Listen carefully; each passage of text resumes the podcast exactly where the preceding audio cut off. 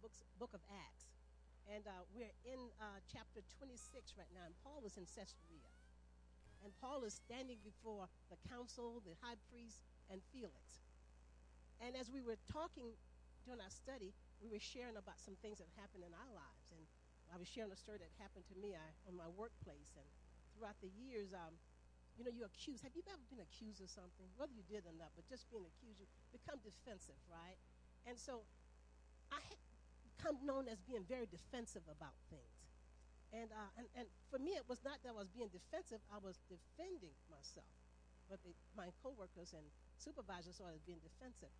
And so God came a point God told me, be quiet. Now, you know that's hard to do. When someone is accusing, it's hard not to say something, especially when you, you, you feel you, you can. You can make, you know, I can, I can make my, my charge with this, but the Lord said, be quiet. But it, it happened more than once. So I finally, I was quiet. So we were called into a meeting, and as I was preparing for this meeting, I was just grabbing up some papers and just this group of papers. Out of my nervousness, I was nervous. And we got to the meeting, and this one person was just really just battling at me and just going, going, going. And she was, she was accusing me of things that I, I didn't do or what happened. And, and so, um, and as God was telling me, be quiet, in my, and I, I start shuffling papers I had in my hand, you know, just be quiet. God said, be quiet. And as she, she came to a point and she said something, and God said, and I pulled this, you know, how you got to a point you just pull something out, pull that piece of paper, and God said, now speak. Now, and, and as I was telling the story, it was like I said, this is the memo. But I was asking myself, this is the memo because I was shocked that that memo was in that place at that time. Not for me to respond, but God said, this is my time to respond. Now, you know, sometimes, and this is where Paul is right now. That's where I was. And, you know, sometimes we don't learn a lesson until we get it out through God's word. So I just, that incident happened, but putting it together with, with God's word is when we understand what God is doing. And sometimes, often, it's what God has already done. And see, we need to bring that thing forward to, to, to this point now. In God's word, He said that, that the righteousness that He, he acquitted to, to Abraham was recorded for us so that we know that we have that same righteousness. We have the same strength that Paul has because we have the same giver of that strength. Now, as I said, Paul is in Caesarea right now. But further back in the chapter, Jesus told Paul, Paul, you've been my witness to the Gentile, and now you will be my witness in Rome. But here he is in Caesarea being accused. And Paul has no defense of himself other than the word of God. And sometimes that's what it is. When God has made you a promise, he said, You will be with me for eternity. We don't have to worry about today, do we? Because we have eternity. My brother Glenn said something a couple months ago. He said, You know what? Eternity is longer than life. We need to remember that. We have something to look forward to. So when that time comes, God will tell you when to speak. Sometimes He tells us, Be still and know that I am God. Okay?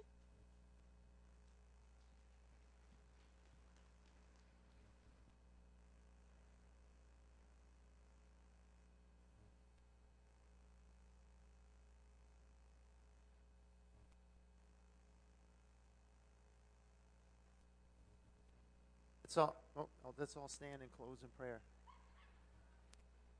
Sister preached a three minute sermon. We call that a sermonette. uh,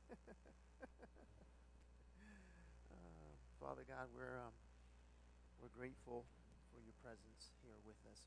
This, this place is special, and it's not because of us, it's because of you. And uh, your. Uh, your abiding Holy Spirit. Holy Spirit, you are here with us to lead us and to guide us into all truth. And that's what we need this morning, Lord. We need a good dose of truth from you. And so speak, give us ears to hear. Uh, we, whatever it is that you would have to say to us, Lord, we, we receive it by faith in Jesus' name. And everyone said, Amen. Give someone a high five and have a seat if you would. Amen. All right.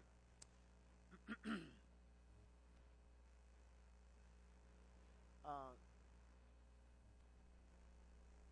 Kondraty Rylyev, Kondraty Rylyev was sentenced to be hanged for his part in an unsuccessful coup against the Russian Tsar Nicholas in 1825.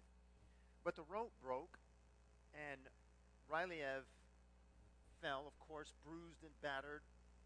And he got up and he said this In Russia, they do not know how to do anything properly, not even how to make a rope.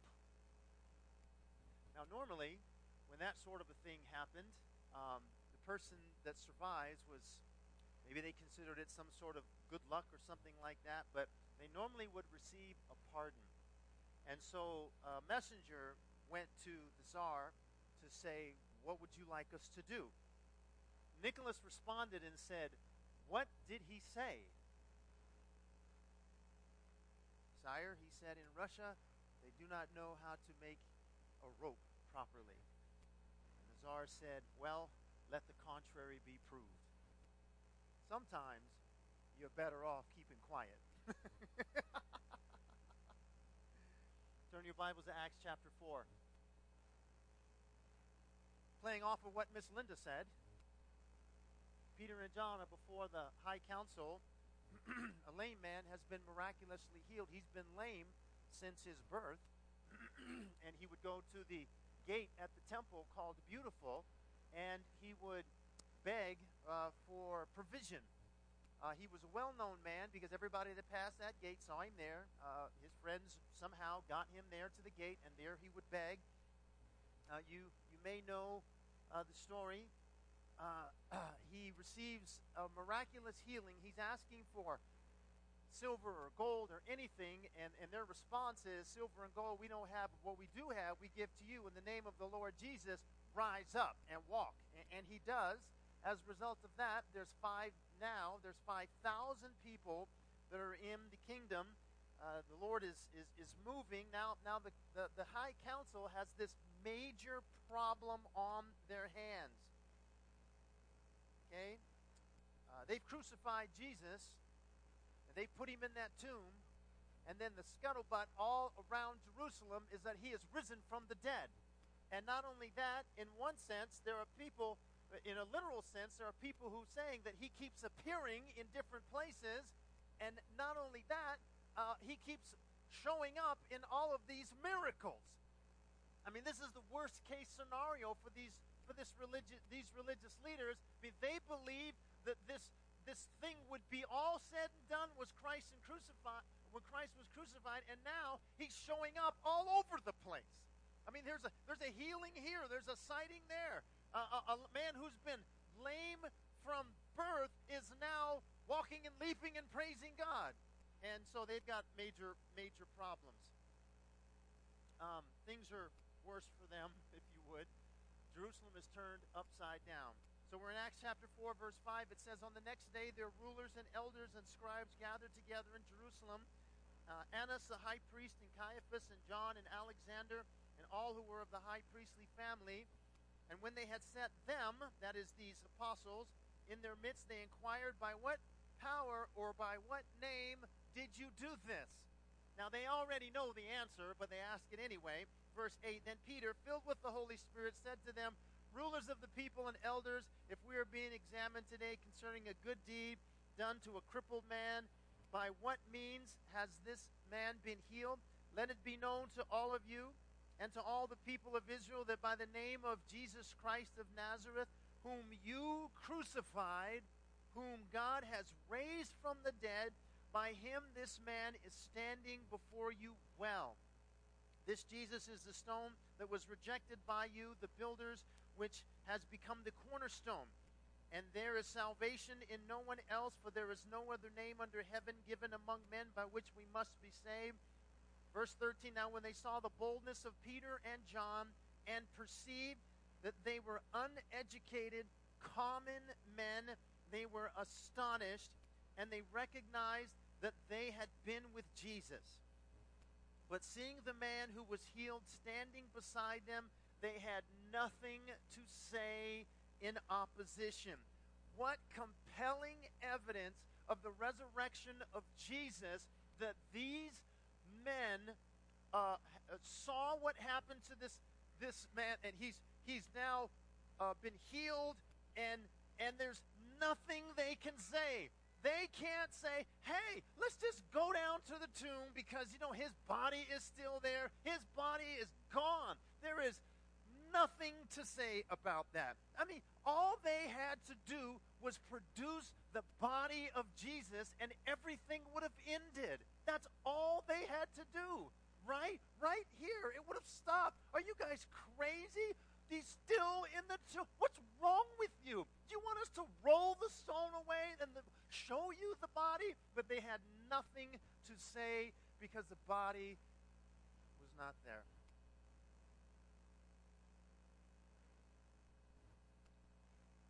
They had nothing to say.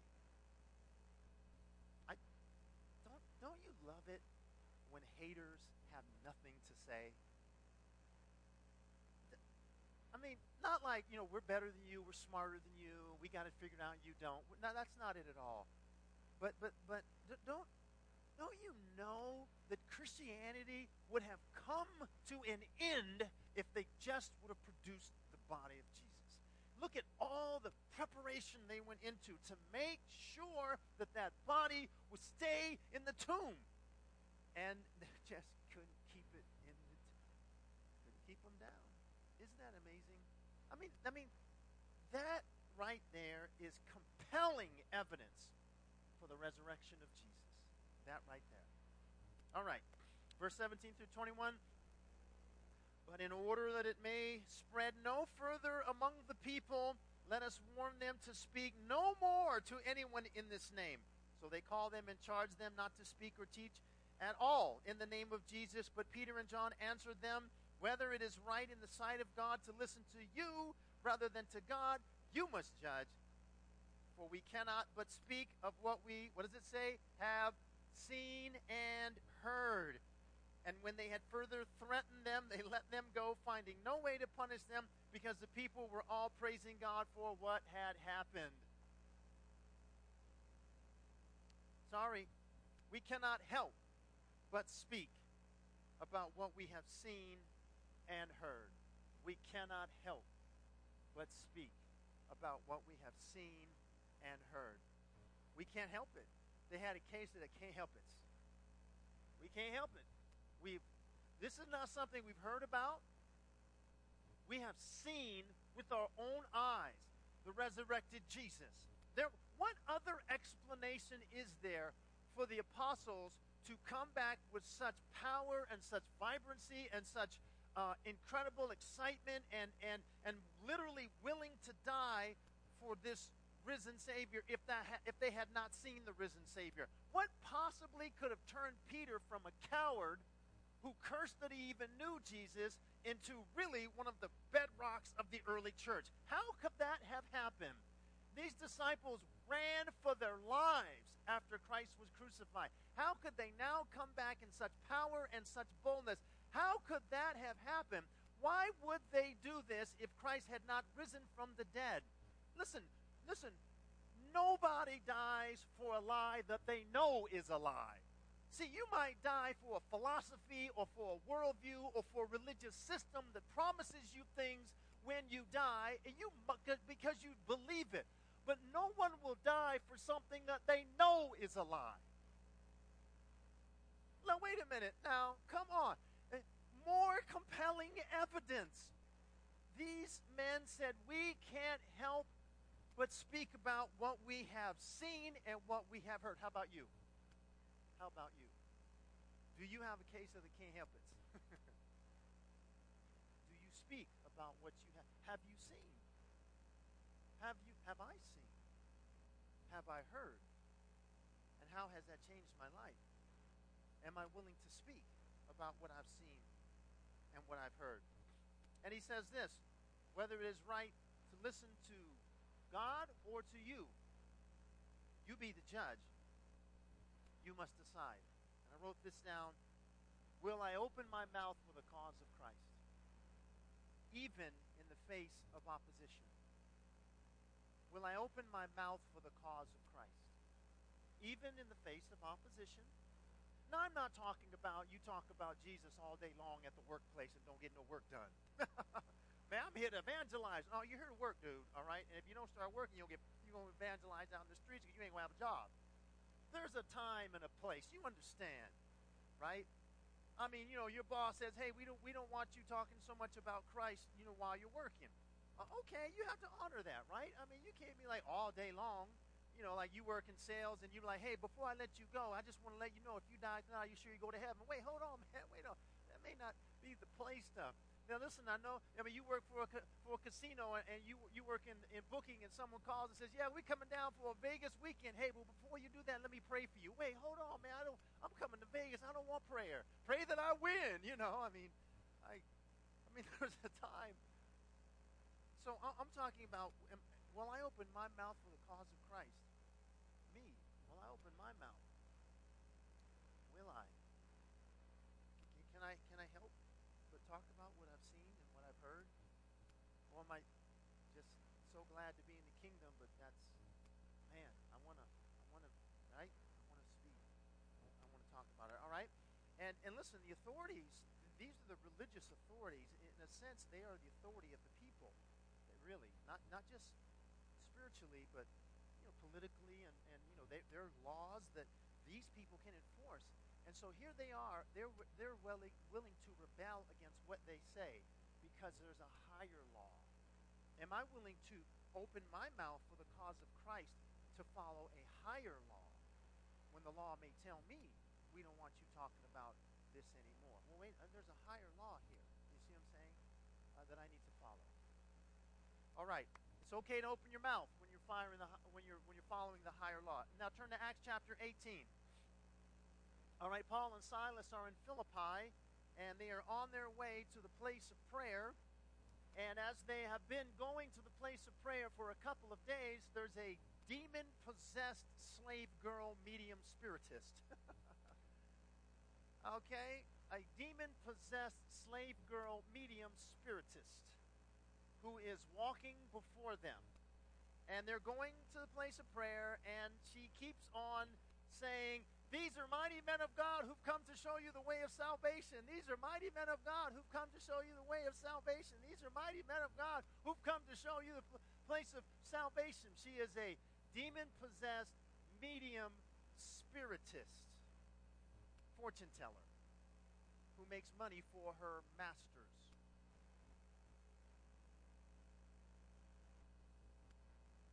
By the way, fortune telling, spiritists, mediums, they are still here. And they are in our city. And they receive messages from demon spirits. And there are people who pay these people money to hear their past or to hear about a dead relative or to hear about their future. And they have the ability to receive a message from a demon and tell you things about your past that no one would know unless a demon told them. And people walk away and go, How did you know that? Well, because they have the ability to communicate through demon spirits who happen to know some things about you and I. All right? Um, I did a quick search in the uh, fortune telling mediums Las Vegas, and this is, this came out of Las Vegas CBSLocal.com. This is what it says. This was an advertisement. It said this: Whether you refer to them as psychics, fortune tellers, mediums, mystics, and or clairvoyants, fortune tellers have been around since the days of the gypsies and possibly even before then. I venture before then, but anyway. Some people prefer private sessions while others are more comfortable in a group. Some psychics, uh, uh, some psychics even phone con- consultations. If you want to know your future, resolve your past, commune with the spirits, or simply have fun getting your palm or tarot cards read, have your runs? Are R U N E S? Rune is runs? Runes. Can I ask what that is? Oh, stones. Okay.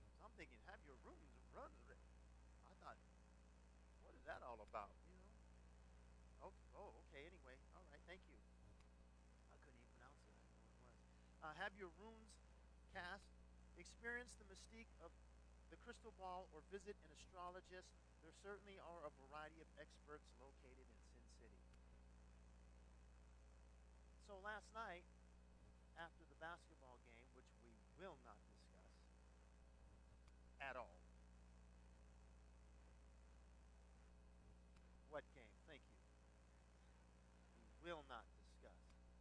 We're going to In N Out Burger and as we drive, making a left onto Tenaya, I look over at In and Out Burger. Hey, In and Out Burger, and on the fence there, there's a big banner. Psychics. Call this number. I'm like, oh my gosh. Anyway, back to the demon possessed medium spiritist fortune telling slave girl.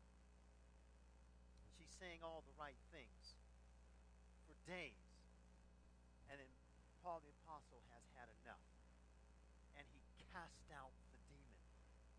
These masters of hers are not happy because there's money involved. They drag them into the marketplace, and it is chaos. Uh, they they uh, uh, drag Paul and Silas into the marketplace before the Roman authorities and accuse them, accuse them of throwing the city in, into confusion, teaching customs that are illegal for us Romans to practice. Verse 22 says that a mob quickly formed against Paul and Silas, and the city officials ordered them stripped and beaten with wooden rods. They were severely beaten and then thrown into prison. The jailer was ordered to make sure they didn't escape, so the jailer put them in the innermost part of the dungeon and clamped their feet to the stocks. Ouch. Okay? Now, verse 25, many of you know the story. Around midnight, everybody say midnight. Paul and Silas were praying and singing hymns to God, and the other prisoners were listening, and suddenly there was a massive earthquake, and the prison was shaken to its foundations. All the doors flew open, and the chains of every prisoner fell off. So the jailer wakes up after this earthquake and sees the prison doors wide open, and he assumes that all the prisoners have escaped. So he draws his sword to fall on it because that would be better than what the Romans will do to him for these prisoners escaping. Paul shouts out, Stop, don't kill yourself, we're all here. That is a miracle. The jailer called for lights and ran to the dungeon and fell down trembling before Paul and Silas. And he brought them out and asked, Sirs, what must I do to be saved? They replied, Believe in the Lord Jesus, and you will be saved along with your entire household. And they shared the word of the Lord with him and with all who lived in his household. Even at that hour of the night, the jailer cared for them and washed their wounds. He and everyone in his household were baptized and brought them into the house and set a meal before them.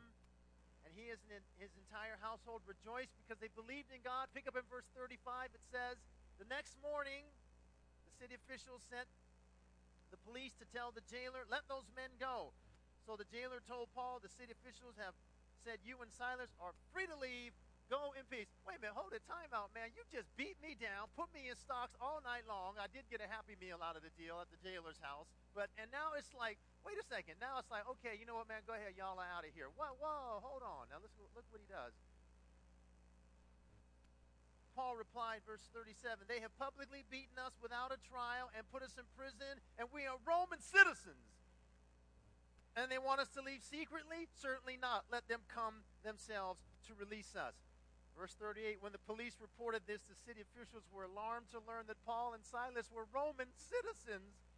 So they came to the jail and apologized to them. They brought them out and begged them to leave the city. Now, come on, now, please don't stay here. Leave. And when Paul and Silas left the prison, they returned to the home of Lydia. There they met with the believers and encouraged them once more. Then they left town. Okay, so in Roman cities, Roman Empire, there were two different laws. There were the laws that pertained to Roman citizens, and then there were the laws for everybody else. and they were vastly different. Roman citizens had specific legal rights. Non citizens had no rights. none whatsoever. N- none. You, you weren't even considered a person. It was like, hey, you know what? You were subject to the whims and the attitudes of the magistrates and the multitudes. And if the multitudes beat you down, so what? And if you uh, didn't like what the Romans were telling you or forcing you to do, so what? Be glad you're alive. That's it. Now, on the other hand, if you're a Roman citizen, that's a whole nother story. Okay, so how could Paul and Silas have proved their Roman citizenship? Well, the same way you can prove your American citizenship when you go abroad. You carry that little passport with you. And they may have carried what's called a professio or registration of birth, uh, which the Roman status, their status would have been recorded in. By the way, it was a, a capital offense to claim to be a Roman when you were not. Oh, we're Romans. Show me. Oh, I don't have it. Oh, too bad. yeah. Okay? And so here's the thing why didn't Paul and Silas reveal their Roman citizenship before the beating happened? What do you think? Why not? Why not? They could have, right? The Romans were the ones who beat them. Why didn't they reveal their citizenship? What do you think? Yes, sir. What's that? Okay, validity to go before Rome and complain. What else? It's not a trick question, guys, I promise. Yes, sir. Willing to accept punishment? What else? Huh? They were told, God told them to shut up. Yes, ma'am. Ah, maybe they wanted to identify themselves with what the other believers were, the Gentile believers. Well, not just Gentiles, just non-Romans, right? Okay, okay. Especially in Philippi, where there were many who came to Christ who were who were, you know, Gentiles, and maybe they had the Roman citizenship, maybe they didn't. Okay, very good answers. Very good answers. I think all of those are certainly uh, uh, possibilities. And I, I think that, um, that bottom line was that the Holy Spirit was telling them not to speak. The Holy Spirit, I, I just believe the Holy Spirit was, was saying, you know what, don't, don't reveal that now. Don't. Yeah, wow. Our rights are not as important as our obedience to the will of God, even the right to speak.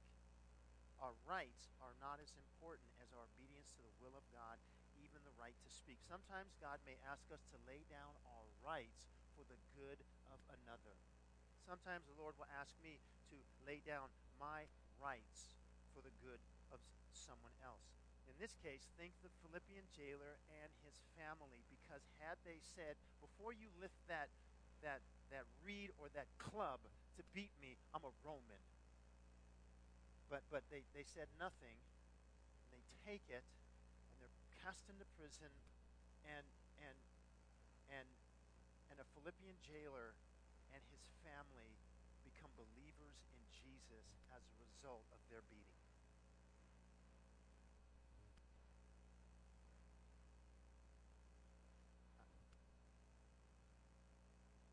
Had that beating not happened, that Philippian jailer would not have come to the Lord, at least in that capacity. It could have happened some other way. Get it? So, so wow. So I wrote this down. Will I shut my mouth, I hope, will I keep my mouth shut even if I have the right to speak for the cause of Jesus? Even, even if I have the right to speak. Wait, wait, hold on, hold on. Before, no, wait, hold on. Because why? I, I, I like to defend myself too. But will I, will I be quiet for the cause of Christ? Will I be quiet for the cause of my marriage? Because sometimes I want to say something, and I feel like the Holy Spirit tells me, don't say it. Like you were saying, Miss Linda. Because you know what? Sometimes I would rather win an argument versus having peace, or versus for the sake of a relationship, I'd rather win an argument sometimes. In my marriage, in my family, in those, who sometimes the Lord tells you, zip it, zip it. Don't you say it. You know it, right? For the sake of Christ or for the sake of other vital relationships. Wow. So there it is. Paul the Apostle. Not speaking about his citizenship and then speaking about his citizenship. All for the sake of a family. all right, don't speak. Here's some here's some clear-cut examples of when we shouldn't speak. Anybody have any y'all y'all know there's times when you shouldn't speak? Yeah, you you, you know it, right? But you know what? And we usually preface it by saying, oh, "I really shouldn't say this," but well, hey, time out, man. Don't say it then. Me, I'm going to practice this right here, okay? When someone says to you, uh, uh, we're going to, this is a little object lesson for you. You can use this throughout the week. And no matter who it is, just do it respectfully. Okay, that's all. Now, when someone says to you, hey, I really shouldn't say this, here's what you do. Say, do this. Everybody put your hands up. Or just put one hand up. And, and, and if you're a sister, you might go like that. You might even do a lip thing and the head, the head shake. Thing. Now, don't put it in their face like, oh my gosh, man. You know what I'm saying? But when someone, I really shouldn't say this, but put your hand up like that. But yeah, see, no, don't shake your head. You see, just see that adds uh, that, that adds too much emphasis. You just want to put your hand up and say, oh wait, wait, hold on. With all due respect, and if you shouldn't say it, then you probably don't want to tell me. Here's another. Uh, this works equally well when someone says, you know what? Did you hear about? Oh, did I hear about what? Who? Ah, just respectfully, respectfully. You know, say, no, I don't want to hear that. There are times you shouldn't speak. Ephesians 4 says, do not let unwholesome, foul, profane, worthless, vulgar words ever come out of. But only such speech as is good for building up others according to the need and the occasion, so that it will be a blessing to those who hear you speak. Okay? So if my words are not are foul or profane or worthless or vulgar, Paul says, man, that's unwholesome. Don't speak that. Okay? Ephesians 5 further, uh, verse 4 says, Neither should there be vulgar speech, foolish talk, or coarse jesting, all of which are out of character, but rather thanksgiving. And so that kind of speech is not consistent with my Christian character, right? But rather thanksgiving. All right. Now, here's some times you should speak. You ready? Because, you know, Bob is going to tell you what not to do, and as going to tell you what to do. Here's some times you can speak, all right? Matthew chapter 5, verse 23 says, So then, if you bring your gift to the altar and there remember that your brother has something against you, leave your gift there in, the, in front of the altar. First go and be reconciled to your brother, and then come and present your gift. Okay, so someone has an issue with you, and you know it.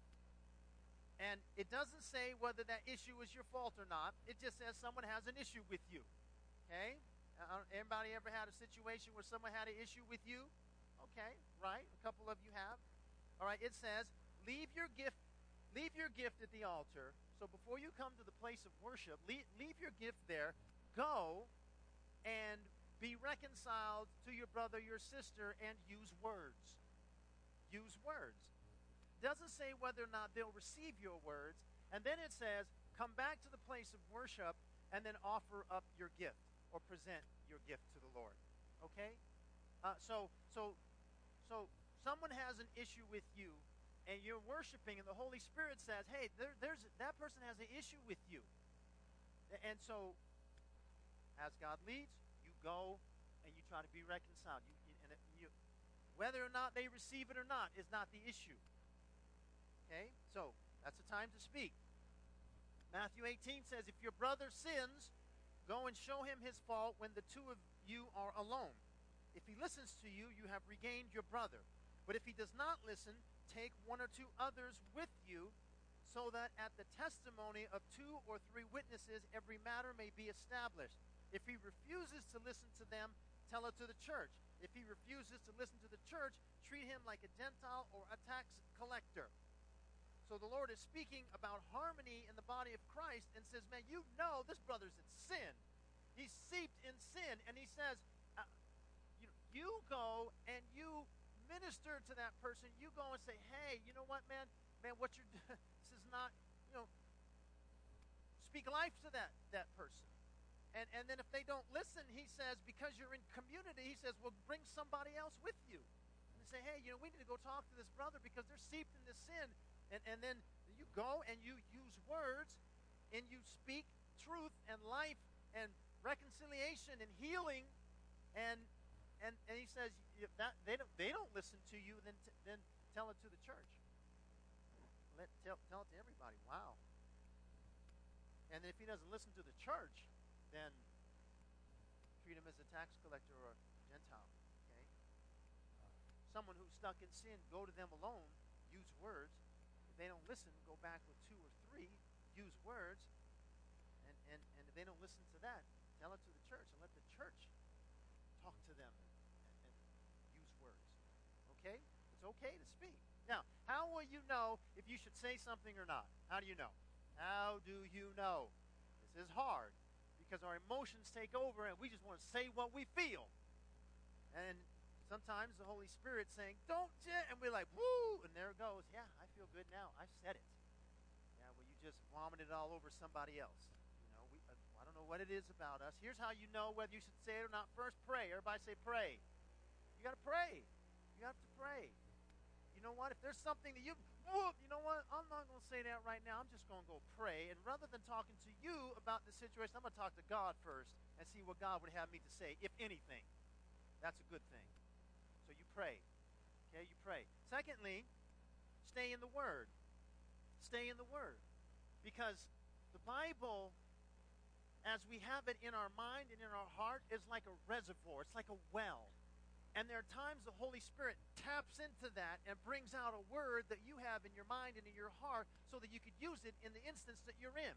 So because you're in the Word and you're reading the Word and you're, you're just a person, a man or a woman of the Word, that there's a circumstance that comes up and God brings up a word out of your heart and says, use this, utilize this word. You know, I was just reading this in the Bible. I think it applies to this. That's a word spoken in due season and in due time. But if we're not in the Word, then we have no reservoir to pull out from. And so we're not speaking the Word of God because we're not in the Word. And so the Holy Spirit digs deep and there's not much there. Now, the Holy Spirit has the ability to put a word in your heart, maybe even something you've heard years ago. But as we're in the Word, as we're praying first, and then we're in the Word, the prayers and what the Lord speaks will always sync with what His Word says. You might be in prayer about something, and yet that goes against what God's word says, you don't have to worry about that. Don't do it because it goes against God's not going to contradict himself. All right? And then the third thing is it takes discernment. Everybody say discernment. Discernment, discernment, discernment. Man, it takes this. It's hard to know. But as you're praying and as you're in the Word, you can discern when those things are, when those seasons are, what you should say. Hey, listen, there are things even in the body of Christ, that take great discernment. You know, someone who speaks prophetically has a word for you, a scripture for you.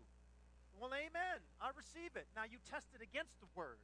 And if someone says something to you that goes against the word of God, you discount it. By the way, it's a good thing to go back to that person and say, hey, I know that you got this prophetic thing happening, but that word you spoke to me, that was not in the word. That was not biblical. I, I don't receive that word. So you might want to just before you speak prophetically, pray about it and make sure it's something God's telling you to speak.